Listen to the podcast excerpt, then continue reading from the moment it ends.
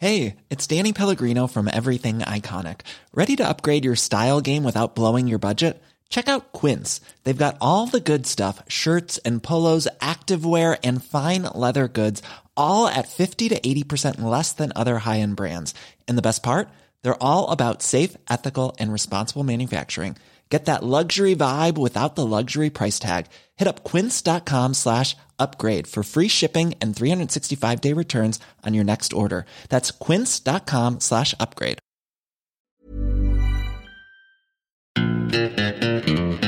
Hi there and welcome to the Stock Club Podcast, coming to you from the top floor of my Wall Street H Q here in Dublin, Ireland. I'm James, and with me this week is my Wall Street co-founder and chief investor, Emmett Savage. Today, we're talking about Tiffany being acquired by Louis Vuitton, Uber losing its London license, and the two stocks we think Warren Buffett should buy. So I suppose we should start off today by wishing happy Thanksgiving to all of our U S listeners, although I suppose when by the time you listen to it, it's probably Black Friday. Emmett, just to get us warmed up for today's podcast, can you guess how much money was spent by U S consumers last Black Friday? Oh my goodness. Okay. Um, one billion dollars. Multiply that by six. Oh, six point two billion dollars was, were spent, was spent by U S consumers last Black Friday. So I, I'm going to guess that today is going to be a much bigger spend yeah, in, in yeah. the U S. Um, so speaking of buying things, we've another company from our showroom has been acquired. Um, earlier this week, Tiffany's was acquired by L V M H. So this is a deal that there's been kind of rumours about for a while. Um, for those who don't know, L V M H is more commonly just called Louis Vuitton, and it's the French company behind a lot of luxury brands like Louis Vuitton, Moët Hennessy, Bulgari and Dior. Um, so the deal that was announced on Monday is worth sixteen point two billion dollars, or about one hundred thirty-five dollars per Tiffany share. At the start of the month, the rumours first came out about this deal when L V M H offered Tiffany's an all-cash takeover bid of about one hundred twenty dollars a share, which would have valued the company at about fourteen point nine billion dollars. This was rejected, but they obviously went back to the negotiating table and struck a deal. Emma, yeah. What do you think of this deal? Well, uh, firstly, I was kind of disappointed to see it because yeah. while it was our twelfth, as you said, twelfth acquisition from our hand-selected shortlist of great yeah. stocks, uh, eleven of which resulted in great returns for anyone who bought them, I was disappointed especially in Tiffany because it was bought on the premise of being a multi-generational brand and that you could buy shares in Tiffany and hold them in your family's wealth casket, as it were, yeah. for generations yeah. to come, and that's so no longer is the case. Well, when you think of Tiffany's, like it's it's one of those iconic brands that's been around for over one hundred years anyway, I'm pretty sure. Oh so. yeah, actually, I think it's twelfth century. Really? Is, is when... Originally. Uh, originally, yeah, wow. so it's it's a super old brand. Um, the C E O, Bernard Arnault, I think you pronounce yeah, it. Yeah, C E O of L V M H. Yeah, of L V M H, sorry, I meant to say, was he is actually renowned for acquisitions, and seemingly after the acquisition, He's, he said, "We are the owner of a colour. It's a pretty rare thing." So clearly wow. he had his designs on Tiffany and that iconic cobalt, or what? what's the colour? Is it turquoise? They have a yeah. name on it. It's there probably is a, a Tiffany branded they, name. Yeah, there is. But but his he, he had an eye on that brand for the longest time. Yeah. Um, and he is a renowned deal maker and was very focused on getting control of Tiffany to join that house of brands, yeah. the greatest iconic premium brands in the world. Well, that's, we were talking about it in the office when the deal came through, and you know, people were asking, you know, why would you buy Tiffany's? And in, in one word, it is the brand. It it's just such brand. a powerful yeah. brand. I was reading before we came up that there's actually a black market that operates for the sale of the Tiffany blue boxes. So not, not talking about the jewellery or anything else Tiffany sells, it's actually people sell the boxes on for, you yeah. know, fifteen, fifty, sixty dollars yeah, just yeah. the boxes. I've heard of that with Apple before yeah. too, I think. Yeah, and it's it, when you think of L V M H, Louis Vuitton, Moët Hennessy, they have seventy-five existing premium brands. Yeah. So that is one hell of a roll call of brand names that are up in that bracket that don't discount in a recession. They don't discount per market. They can have the pricing power. And that's the great thing about being the owner of a premium product that's perceived as premium. You don't go to a Ferrari showroom on Black Friday yeah, because exactly. you'll pay the same as you would on the first of January. Um, what was really interesting to me was that L V M H did not involve any banks. in negotiating uh, its biggest ever deal. So they, th- that that's abnormal for an acquisition like this, is it? It is, yeah. I mean, when you think about the complexity of the acquisition, clearly there's legal complexity, and but there's pricing complexity, and uh, that L V M H has now not only got the financial strength, but the acquisition know-how to actually move in and acquire uh, acquire brands such as Tiffany's without having to involve a third-party advisor whose speciality is acquisition and the yeah. financing thereof. So it's probably worth pointing out then that if you are a Tiffany's shareholder, that this was an all-cash deal, which means that instead of getting equity in L V M H, you're just going to get the cash from the deal whenever it does close into your brokerage account. And as you mentioned, Tiffany is the twelfth stock twelfth, to leave yeah. our app, yeah, yeah, and we have a return of just over ninety percent on it. So not too bad, but I think we would have not liked to, to yeah. hang on to it for a little it while. It would have done better had it just sat there for us, but that's the way the cookie that's crumbles. The way the cookie crumbles.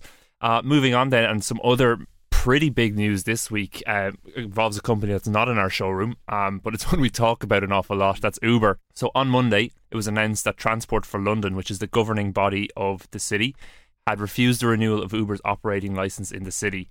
Um, this is pretty big news, as London is Uber's largest European market, has about three point five million users in the city, and it comes after the, the company was accused by T F L of a pattern of failures on safety and security with regards to passengers. Um, specifically, the T F L seems to be accusing Uber of allowing over fourteen thousand journeys by o- drivers operating on falsified accounts. So it appears that maybe some drivers who were suspended or were unable to operate under their own account for any other reason were using friends' accounts and just changing the f- uh, profile photo and stuff like this. Um...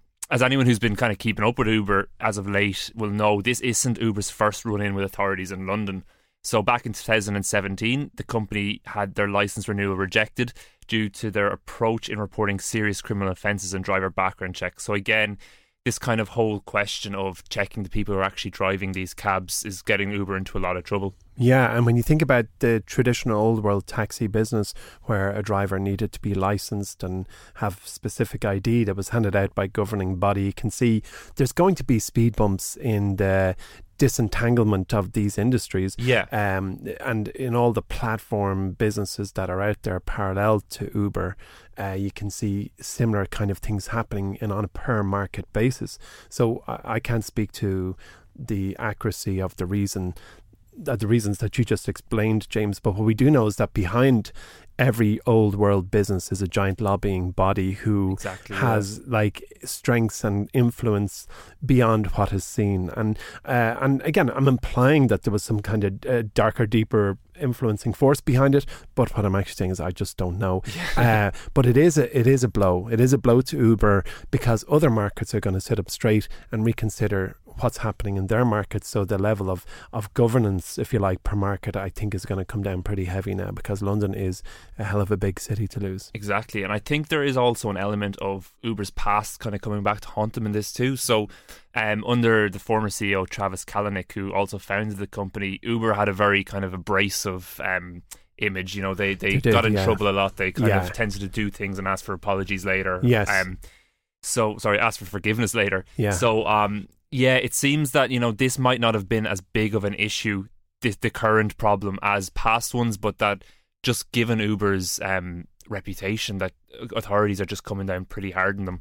Mm. Um, personally, talking around the office, I know here in Dublin, we're, we're quite close to London. It's it's kind of a, a short hop across, and anytime I've been in London, you either use the tube or you use an Uber. There's kind of no yeah, other transport yeah, to use, so yeah. this would be a massive blow, and I can see a lot of actual Londoners not being too happy with it too. So I'm I'm not convinced that they will be banned from the city. Yeah, actually, I mean, we, we have a lot of friends. My Wall Street has a lot of friends in London City. Hello, Derek and Daniel and family. And they uh, are huge advocates of Uber. And uh, in the past, when I've been over in London uh, on business, I had conversations about the very company and its flotation and stock. And mm. really what I got from those conversations was how integrated Uber is in their lives. Yeah. And, and I don't think that you can extract that without a degree of kickback from the wider community. So let's just see how it plays out. Mm. It's a pity, because I think the new Uber C E Os uh, wanted to be, like, was working for a legacy that was one of cleaning up the whole act. Yeah, there's a lot of damage control. In there's his... a lot of damage control. He took over. I mean, like, I swear, if you're going to take over a job... Why uh, not Uber?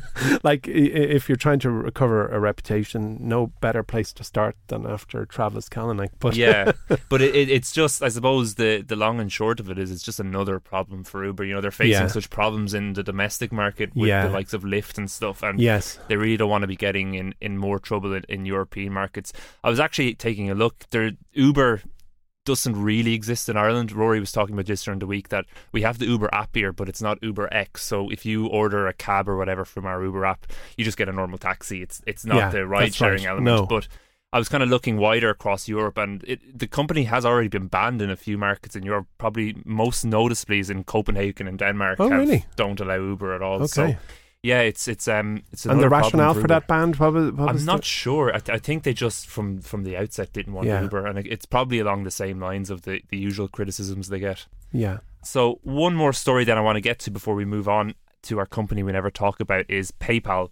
So um, last week, PayPal made its largest acquisition ever, buying the shopping and rewards program Honey for four billion dollars.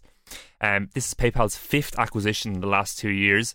And will insert the payments giant into another stage of the online shopper's journey. So what Honey do basically is that they find the, it's a tool that finds the best deals available for shoppers for certain products online. And then when you get to kind of the checkout um, part of your, your customer journey, it automatically inserts all the coupon codes or, or deals or whatever else into the into your customer cart. I think the really interesting thing about this, though, is that, you know, it's it's another acquisition for PayPal. So five in the last uh, two years is pretty significant. And PayPal, if you can say one thing about them, you can say a lot. But if you say one thing, is they're really, really good at acquisitions. Yeah, they are. The race to cashless uh, society and the race to dominate your wallet is apparent in pretty much every first world market, and PayPal had a first mover advantage, but they were throttled, I suppose, by their their corporate owners, which at the time was eBay. eBay yeah. Um, they spun off and then they were free to to really go their own way. And I've admired the business, as as have you, I believe, James, and many others around My Wall Street H Q. I think um, there, what we're seeing here now is going deeper. You know, the need to go deeper in into that wallet is uh, with, with deep analytics is what we're seeing with all these different businesses now. Yeah. And then on the flip side of the coin, uh, if you excuse the pun, I saw Delarue, who were the original PayPal. Delarue is a business that prints paper money. They okay. are the de facto standard in printing paper money. You can buy shares in Delarue. So yeah. if you go to your local central bank, certainly on this side of the Atlantic, I, I'm not so certain if Delarue have a global monopoly, but Delarue's share price over the last five years has been crushed. And it is almost now, actually, sorry, it was reported recently that Delarue is on the brink of bankruptcy. The guys who print money uh, are nearly bankrupt. And I just thought, well, PayPal, Square, Revolut, take a bow. Um, because yeah. these players together are really damaging. Now, there's there's other elements to the Delarue story. Seemingly Brexit is hurting them, but really uh, there is less printed money required. And yeah. and as we see these acquisitions with PayPal and Honey and all the ones that preceded it, uh, Venmo and Braintree and all those other, yeah. like it really is a consolidation of intelligence. Yeah. And that, to me, is a very disruptive force. Uh, we had a debate over lunch, James, about yeah. the Revolut card and how great it is and why it's great. And next thing, there's conversations happening about uh, about the alternatives. And we, I think we all use PayPal. I think we'll all continue to use it. And um, good luck to them. Yeah, and, and absolutely. And with these acquisitions, I think we're using PayPal even when we don't really know we're using PayPal. So there's the obvious, you know, your PayPal account. But, you know, they they recently bought, I think it was last year, they bought iZettle, which was previously their biggest acquisition ever at four hundred million dollars. And iZettle was often called the Swedish Square. So what they do is they provide point of sales technology and invoicing software mm. and stuff like this. So, you know, they're getting both sides of the cash register, the the merchant and the seller. Yeah. And it's it's just that kind of literally getting a, a tentacle or an arm into every aspect of the it's, customer journey. It is amazing. Journey. It really impressive. Is amazing. Yeah. So that was PayPal. Let's move on now to the company we never talk about. Emmett, this week we're going to discuss Casey's General yeah. Store. So Casey's General Store, let's remind ourselves of who Casey's are and what they do. Uh, Casey's is headquartered, headquartered in Iowa, uh, in the U S, of course, and it operates more than two thousand one hundred convenience stores in sixteen Midwestern states. And what their business is, it's there's almost there's three-thirds to the Casey's business. Uh, one-third is they sell uh, self-service gasoline. They have a wide selection of grocery items, and then they have a, an array of freshly prepared food I- items like pizzas and donuts and subs and sandwiches. Yeah. Um, and they're, they are an impressive business. They're the fourth largest convenience store business in America. Wow. So they are not just the guys who you go to to fill up the tank. They are the fourth largest convenience. That's huge. That's crazy. That is, yeah. Uh, it is amazing considering. So their enterprise value, circa seven billion dollars. Um, and in the year that was, well, is twenty nineteen, six hundred fifty million customers. So uh, they, they so that they have a big footprint. They're a big operation, and and you know, as part of that operation, they they operate two distribution centers, uh, which basically delivers ninety percent of all the, the the stuff they sell in store, and and distributes three quarters of all the fuel they sell. So that's Casey's. Um, we've had it in the app for well, I actually think since we added since we launched My Wall Street, it's up about thirty percent yeah. since we added it to the app, which I think was in the very earliest days.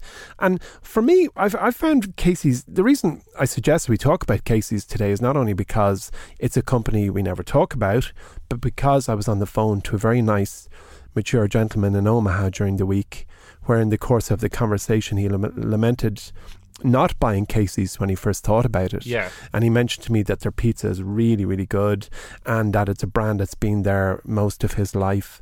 Uh, he drives past Casey's or drives into Casey's on a very regular basis. And it reminded me that here in Dublin we don't very often, uh, we, we don't get exposure to the businesses that we very often analyse and talk about and yeah, experience. It's, and it's one of the things we often say is, you yeah. know, buy what you believe in, or, or buy the companies yeah. that you interact with most often. But yeah. while, while that's a good a good kind of thing to say, it can often leave yeah. you isolated from that's other right. good investments. Yeah. I mean, it, it, everything we derive about Casey's is from the written word or the occasional conversation. Yeah. Um, and other bigger brands than Casey's are the case. Like we talk about Square. We've analysed Square. We've thought about Square. I have never seen the Square brand anywhere in Ireland once. Yeah. Have you? No, I, I don't yeah. think definitely their um, their Cash App and stuff like that. Like our, our, yeah. our alternatives are things like Revolut. Exactly, yeah. More. So there is a creative isolation, uh, I like to call it, by living on an island in the Atlantic, where it brings advantages as, as much as it brings disadvantages. Absolutely. And and, um, and I felt that Casey's was a prime example, that in the middle of North America sits the fourth biggest retailer, and while I've never seen it in my life, there's a reasonable chance I never will. Yeah. So um, so what's happening with Casey's? So it's a company where a whole lot of stuff doesn't happen. Like, it's a pretty sleepy investment. So it was relatively interesting that they recently appointed a new C E O, Darren Rebelez, who seems who, who says he sees great potential for longer term growth. He came from the IHOP chain, yeah. which I think is a pancake house. Yeah, yeah. And again, not to be too judgmental, I believe it's probably just as well we don't have it in Ireland, because I did look up to see where IHOP reviews good, and um, they're not. Okay. um, well, at least the ones I read weren't. But we won't certainly judge the man on that, because as we well know, Uh, we've seen former C E Os take over new businesses. Like Taco Bell's former C E O overtook over Chipotle and drove the best example you best could. Best example. I mean, he drove Chipotle to dizzying heights when he took over. So bringing in a new C E O with stripes on their arm from a previous chain can have a very transformative and refreshing effect yeah. on a business. And, and I would say specifically multiples like Casey's. But I'm not excited by it. I wouldn't be a huge buyer of Casey's right yeah. now. Multiple of sales. Like I, I think uh, I did a quick back of the envelope last night. It's trading about forty times adjusted earnings. Okay. Um, and that's well above its historic average, um, uh, which tends to be between, I don't know, about thirty-fold. So, so I think that the business is really... Uh, hanging its hat, if, as it were, on a couple of new strategies. Okay. But at the end of the day, what Casey's does, and one third of its revenue is gasoline, fresh food and groceries. And, and there's only so many ways to innovate there. But specifically where the new C E O sees um, the ability to widen his share of the wallet is is with a fleet card or a loyalty card. Yeah. Which, as Again, we know, worked for Chipotle. Worked for Chipotle. It works for Ulta Salon. It works yeah. for Starbucks. It works for businesses. Uh, I think it's uh, almost uniquely North American strategic um, pri- priority. I over again on this side of the world, they don't see so much customer loyalty from programs. You yeah, know? not not exactly. No, I you, think you, it's more might, of an American thing. You kind of get stamps on a card when you get like ten coffees and stuff. Yeah, like and that. The stamps lie all over your wallets and yeah. the drawers in your office. And the second, so they, they their fleet card is the first avenue for growth that that they see, and and the other is is price optimization with a whole bunch of fancy software. Uh, yeah. To put technical language around it. So um, so I think that Casey's going to have to do more to renovate its existing stores from what I can see, and to upgrade its commercial fuel business. So there's there's quite a lot of work to be done. I, yeah. I don't see Casey's. I think it will continue to be a fine stock yeah. that pays a dividend, that does well. It doesn't have a great disruptor uh, sitting in the sidelines. And while I let me just get the statistic here. I have it written down somewhere, but like most of their stores lie in population, very lowly low yeah, populated. I think they're area. mainly based in the, the Midwest kind of region. I think strategically they choose to go into areas with a low population, okay. so it's uncontested yeah. marketplace. And, and uh, I don't have the, the figures right to hand at the moment, but yeah, they, they have a good strategy. They've executed against it well. It has returned for people. It's a safe stock. Yeah, if you ask me. Definitely one to keep an eye That's on with the new C E O. It is, it's... yeah, it is. I mean, so from twenty sixteen, uh, they've steadily increased their revenue. Mm. Revenue has grown from around six billion dollars in twenty sixteen to around eight billion dollars in twenty nineteen yeah. in a steady step upwards. Not blowing um, your socks off. But... Not blowing your socks off, but hey, um, it's it's a nice business, and, and it is anything but a SaaS, and we spend a lot of time talking about software as service companies, and yeah. this is the the inverse of that. that that's a great point, that you know SaaS companies and, and technology companies tend to be very exciting, but you can't build your portfolio just on those either. Yeah yeah cool. So that was Casey's General Store. um Just to talk about a few of the things in the MyWallStreet app at the moment, we've had a great run of new stock adi- additions, with November's stock up more than five percent since we added it, and October's edition up nearly thirty percent since we added it. Um, our new Stock of the Month selection is ready to go live on Monday. This is a financial services company that's going from strength to strength in an increasingly cashless world, just what we were talking about, Emmett. Um, our last Stock of the Month is already up more than sixteen percent since we picked it, so make sure to log into MyWallStreet on Monday to check this one out. Um, I'm also delighted to announce that we have a brand new service coming to the MyWallStreet universe in the next few weeks. Emmett, do you want to say a few words? Uh, yeah, sure. So, well, I've been fortunate enough to have enjoyed some good long-term returns in my investing life. Uh, like specifically my C A G R, our compounded annual growth rate, has been twenty-one percent for nineteen years. Versus single digits for the benchmark S and P five hundred in the same period. And as you all know, I'm not inordinately intelligent. I'm just quite obsessed with the with the subject. So Horizon, our new product, is is a project where I'm going to start with cash and build a portfolio from scratch in the hope and intention that I can sustain my twenty-year returns for the next twelve years. And that would imply ten xing my money, multiplying my money, my investment, if you like, by ten Uh, in that time frame. So basically this is a long-term wealth creation project, and is singularly the most requested project since we started MyWallStreet. Yeah. Um, uh, so this product has been something that we just have heard month in and month out from people, which is they deeply value the products we've brought to market, but you know, what what are those guys doing? Yeah, and exactly. This is the what this guy is doing. It's hugely time consuming. Horizon uh, at this moment in life is consuming me. I'm reading and researching stocks night and day. Um, it's something that's really personal yeah. because I'm investing a level of money that's not insignificant to my household. It's a lot of money to me. It's a lot of money uh, to my home, um, and uh, and therefore, I, you know, it is me managing my money, and people uh, effectively can look over my shoulder if they choose to copy. That's their business. But I think that this is something I'm very excited about, and I've spotted a few stocks and opportunities that I'm deeply getting into at the moment. Um, and because it's a twelve-year project. project, it's it's it's the very it's a very real it's a very real piece of work for me. Yeah. So so to kind of put it beside the the MyWallStreet app at the moment, whereas MyWallStreet is a a shortlist that we curate yeah. um, regularly yeah. of stocks we really like and we're watching right now. This is stocks you are actively buying in. It's a, it's a peek yeah. into a portfolio pretty yeah. much. I'm, I mean, the MyWallStreet app, I I will go to my grave believing it was the greatest value product ever brought to market. Okay. Simple as that. Yeah. Because we spend so much work building a short list of some ten thousand listed companies to one hundred, and at the end of each month we appoint our one favourite, and you yeah. can live a very successful financial life, I believe, by just simply looking at stock of the month every month. Yeah. But Horizon is different because when it comes to the practicalities of, well, how much are you buying of this stock and when, that's what I'm personally doing. I'm declaring how much money I'm putting in, why, when. We stick to a publishing schedule in the MyWallStreet app because you must. Uh, you yeah. know, you need a predictability to a product that only costs ten bucks a month. But for this, I will be buying when the time is right. I will be buying on dips. I will be using some other investment opportunities that just wouldn't be safe enough for the MyWallStreet app. So small cap companies, probably uh, now and again we'll use options, mm. you know, okay, yeah. but like in English mustard, very, very, very sparingly. uh, it's a long-term project, and I have to acknowledge it's launching at the highest point in the history of the stock market. Yeah. So I'm not going to rush out and plow every penny I've got into twelve stocks in the first week or month. What this is going to do is deliver yeah. returns, and that's uh, the basic bottom line with Horizon. It's not I'm managing someone else's money, I'm managing mine, and you can rest assured that my number one goal is to maximize returns, end of nothing cool. else. I'll be obsessed on that. Exactly.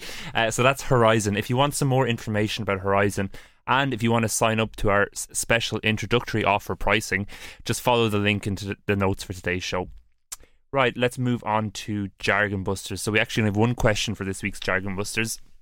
And I suppose it's to kind of do with um, all the this, the turnover in C E Os. So I read somewhere before we came up here that twenty nineteen has been the highest year of C E O turnover in, I think, the history of the stock market. Is that so? Yeah. So um, Ivan sent us in an email and asked, when C E Os are removed or stepped down but are then put as chairman of the company, what's the difference? So I suppose if, you, if you're thinking in recent news, you're thinking of people like Kevin Plank at Under Armour or Adam Newman at, at WeWork, although I think he's completely departed the company now. But when someone, when a C E O is stepped down willingly or otherwise, but then become chairman, is there really any difference? There is a difference. Yeah. Uh, the, the governance responsibilities of the two roles is different. Uh, and I'm not going to pull out the Institute of Directors rulebook, but a C E O is in the thick of the action day in, day out, seven days a week, yeah. and has all the heads of the C-level report to her or him, so they have a far more in-depth view of what's happening and will keep a tighter eye on the things relevant to this week, this month, this quarter. Mm. A chairperson is supposed to be more removed and less involved in the detail and generally not involved in the day day-to-day running of the business, and can therefore take a, a more strategic view and provide leadership to the board. Um, the C E O r- will generally report to the chairperson, and, and so the chair has, I suppose, greater uh, power but uh, less control, if you if, if that yeah, makes less sense. Involvement, maybe. Less involvement, yeah. yeah. So um, the chairperson would be less concerned about new recruits than yeah. she might be involved uh, concerned about how are we looking in three years from now, the strategic objectives of the business and the ability to get there. Yeah. Um. So to the question specifically, if a founding C E O leaves a business and becomes the chairperson, mm, you have to think, well, they're really just keeping an eye on their baby. Yeah, and, and I, I remember when, we, again, to talk about Chipotle, but I remember when Steve Ells stepped out mm. as C E O and became chairman, I remember there was a lot of worries that, you know, he was kind of still going to be too hands-on with it, with his yeah. baby, the, the company yeah. he built. Yeah. And thankfully, that wasn't the case, but... Yeah. It also appears to me to be, it's a natural progression, I imagine, yeah. from any founding C E Os. To, less pressure, I can yeah. tell you. um, the, uh, yeah, I, I can see the where if the, if it's done in the right spirit, yeah. I think it's a very good thing. So if you take the Steve Ells example, mm. um, and I'm not privy to actually what happened there, but there was a point of realization in his head or those around him that he was not the man to bring the business yeah. forward. And as the as the founder, you truly only want this business to succeed. That's it, yeah. So if someone said to me as a founder of My Wall Street, excuse me, my experience is A, B and C, and it's way better than yours, I'd be like, here, have a seat. I'm going to go become the chair. Seriously, yeah. all I want from My Wall Street is for it to succeed. Yeah. And if I had to leave this country for it to succeed and never talk of it again, I would do so. That type of passion only comes, I think, from a founding C E O. Yeah, yeah. Um, and um, so I can't but help think that when a founding C E O leaves and becomes a chair, it's because she or he has come to the conclusion that it's for the betterment of the business. Okay. So I frankly would not be as worried about it as the constant commentators who will write pieces about this is tantamount to corruption. I don't believe it is. Yeah. Okay, cool. That was that was a good answer. So, Ivan, I hope that answered your question. Uh, let's move on to the elevator pitch now. So, as you have probably noticed at this stage, it's only me and Emmett here today. There's no Rory. Rory so. is sitting quietly in the corner, refusing to speak to us. So, um, I'm going to step in for this week's elevator pitch. And the pitch is, so in its recent earnings report, we learned that Warren Buffett's Berkshire Hathaway is sitting on a cash pile of about one hundred twenty-eight billion dollars. Um, and the question many people are asking is, when is he going to spend it, or what is he going to spend it on first? So the question I asked was, if you were Warren Buffett, what company would you be looking at to buy? Um, you go first, James. Thanks. So uh, I'm going to give myself thirty seconds um, because I don't know if I can talk for much more than thirty seconds. But uh, the company I have picked is FedEx.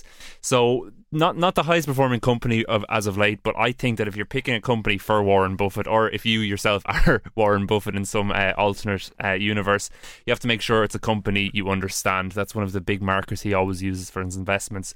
So Berkshire Hathaway already has a stake in a few logistic companies, including U P S, which is quite similar um, to FedEx, which shows that he definitely understands the business. Um, he also has significant holdings in other kind of Um, freight and, and airline companies like American Airlines and Southwest Airlines and things like that, which all ties somewhat into FedEx's business.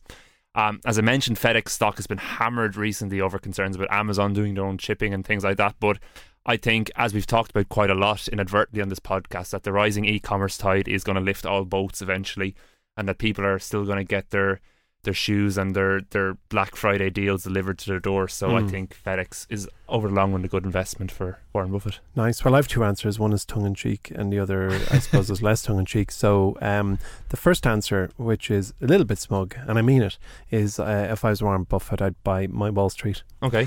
Because we'd improve his returns. There you we, go. I'm I hope you're you. listening, Warren. uh, how long did that take? thirty seconds? Yeah. uh, I suppose the other is one uh, I've admired, but Warren Buffett buys what he likes. It doesn't yeah. have to be a publicly listed business. Uh, I think Airbnb is the is the birth, not the birth, it's a mega brand. Yeah. Uh, and it's a mega brand in the waiting, and I think that they're doing something very special. I don't like to hear them discussed in the same conversation as Uber. So I, I just think Airbnb is a really, really good business culturally, and uh, in what they're doing and how they're doing it and how it's run. So yeah, I'd buy Airbnb. How, what was Airbnb's last valuation? You oh, you have me there. I, I think it puts... I, I'm gonna, billion, I have thirty billion. Yeah. I have fifty billion. I'm not too sure. I know there was a big check went in. I think thirty billion, so yeah. He'd have a bit of change left over. He'd have anyway. a little change left over, yeah. Well, he could use it from My Wall Street. Yeah, there we go. um, so that's about it from this week's Stock Club. Uh, don't forget about all the great new stuff in the My Wall Street app at the moment. Um, and if there's anything you want us to discuss or explain on the next episode, please make sure to get in touch. You can catch us on Twitter, that's at MyWallStreetHQ, or email us at pod at mywallstreet.com. That's P O D at mywallstreet, M-Y-W-A-L-L-S-T dot com. Please don't forget to subscribe to the Stock Club too, and if you're enjoying it, please leave a review or um, a rating for us on whatever podcast platform you listen to us on. Uh, from me and Emmett, happy investing and happy Thanksgiving.